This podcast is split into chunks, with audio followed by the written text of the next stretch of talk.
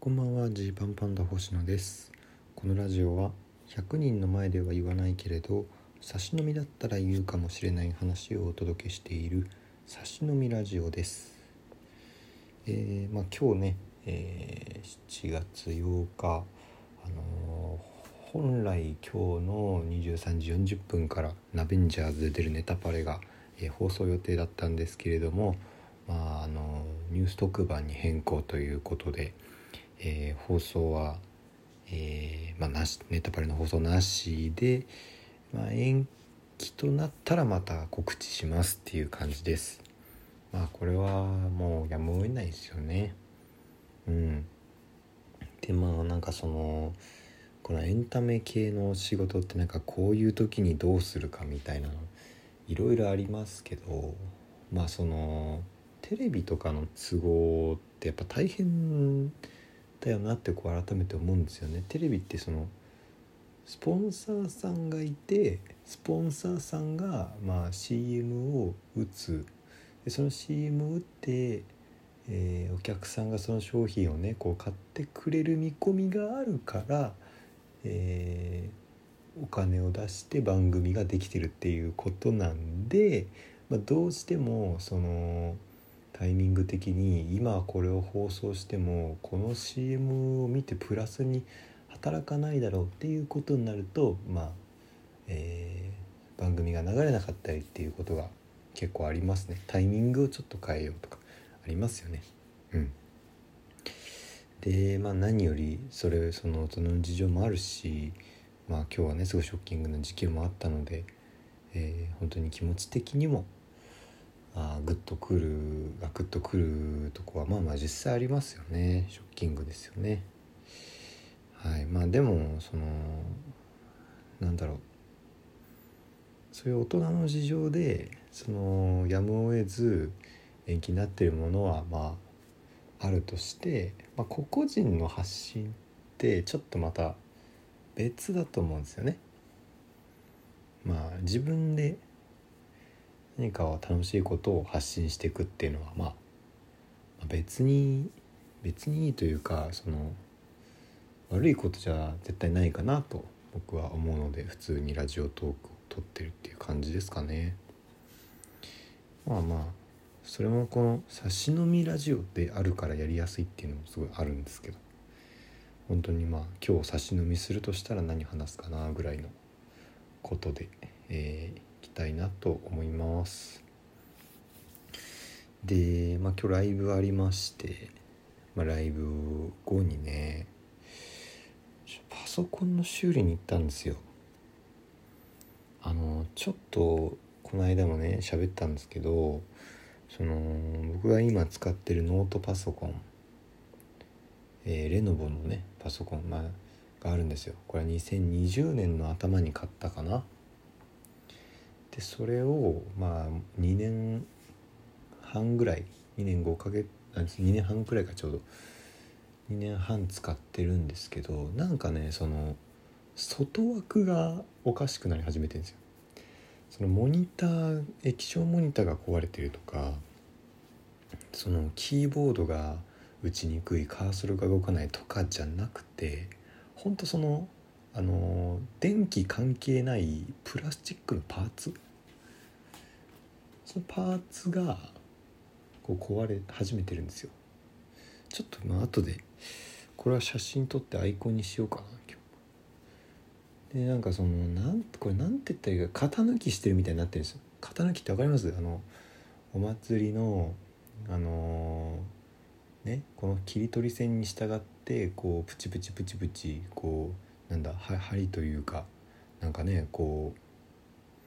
鉛筆鉛筆でもないんだけどなんか鉛筆みたいなやつでこうプチプチプチプチ外枠を、えー、指示通りもともと指示されていた通りにうまく、えー、やっていくとこうこうなんだろう切り絵みたいな感じで、えー、こう完成するやつあるじゃないですか。であれの外枠みたいになってるその外れかけみたいな状態になってる。でなんかその液晶と液晶の外側の枠との間に隙間ができてなんかねこうパソコンそ隙間ができちゃうんでそのパソコン使い終わってねこう折りたたむでしょ。折りたたんでもねそのちょっと厚みが出ちゃうんですよ。隙間空いてるんで。でそこをなんかもうほんとギュッてこう隙間埋めるんですよ。そうするとなんかパシンっていうあの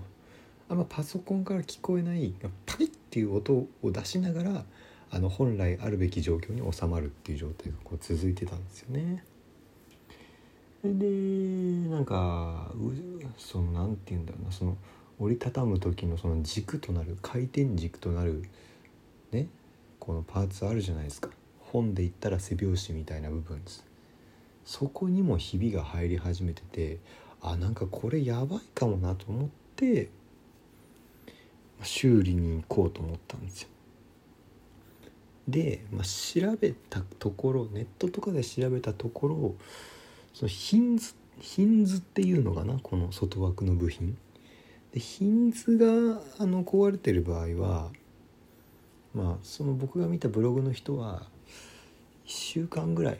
の修理で12万円で治りますみたいな感じだったんですよね。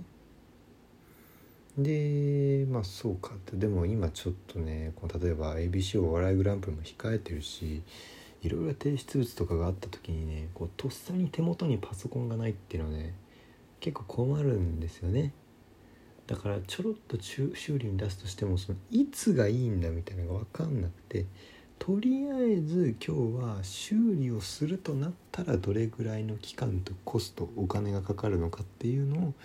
聞きに行こうと思ってったんですよ。でまあ新宿の修理屋さんに行ってこうビルの1階に入ってるんですよね。外からも見えるようなとこで。でまあなんかそのオフィスの奥の方に一人人がいて窓口にはこう特に誰もその時はいない状態でこう入っていってしたらそのおもむろになんかその「いらっしゃいませ」とかじゃなくその おもむろにその中の眼鏡かけたお兄さんが「はい」みたいな感じその「えなな何ですか?」みたいな感じでこうあの近づいてきて「えこれってなんかそのなんだろうその寝耳に水みたいなことになってるってそのえこれ予約とかがいるのかなと思ったりしたんですけど多分ねいらないはずなんですよね。今ちょっとこういう状況でしてみたいな見せて。うん。おおみたいな。でも僕もなんかこのその今ここにいる権利を早く獲得したいっていう状況になったんです。そのお兄さんがなんか「遠巻きに入る何ですか?」みたいな感じでこういるから「あどうぞこちらにおかけください」とかも特にこうないからなんかな何をしに来たやつだこいつはみたいな空気になってるんであのいやちゃんとねあのパソコンの修理を考えてるんですよっていうことをこう一目散に僕は伝えたくて。でそのこうリュックからパソコンをねこう出して「ちょっとこここれなんですよ」ってこれのここなんですよみたいな。ね悪いとこあるあれでしょみたいな感じで。でそしたらそのお兄さんが遠目にこうちょっとね、カウンター越しに見てああみたいな。これはもう上半分全部交換ですね。えー、って。星の調べによるとこのヒンズという外枠のねなんか回線とか電気とかこう精密機器とか関係ない部分だけ変えりゃいいんかと思ってたんですけどこのひびの入り方だと上全部交換ですねって言われて。えまマジですか?」ってこうなるわけですよ。あれなんか僕が調べたのとちょっと違う。えでもこれあれ？これこれもうこの液晶も全部ですか？ねあこれ全部ですね。みたいなうん。は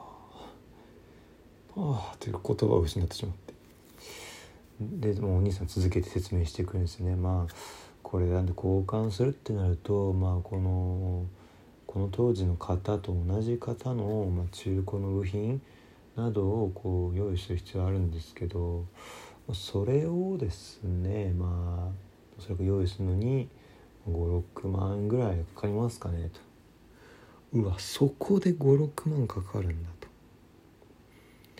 もともと確か10万前後で買った安いパソコンなんですよね。安くてとにかく軽いのを持ち運べるのが良かったんで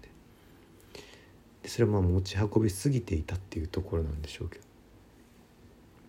ではあと「いやそっか」とで立て続けにこう言われて。でしかもその部品がこのすぐ手に入るかっていうと、まあ、これ2年以上前の方になるんでそれもその市場の流通具合によってこれ分からないですね。でまたその材料をゲットするとともに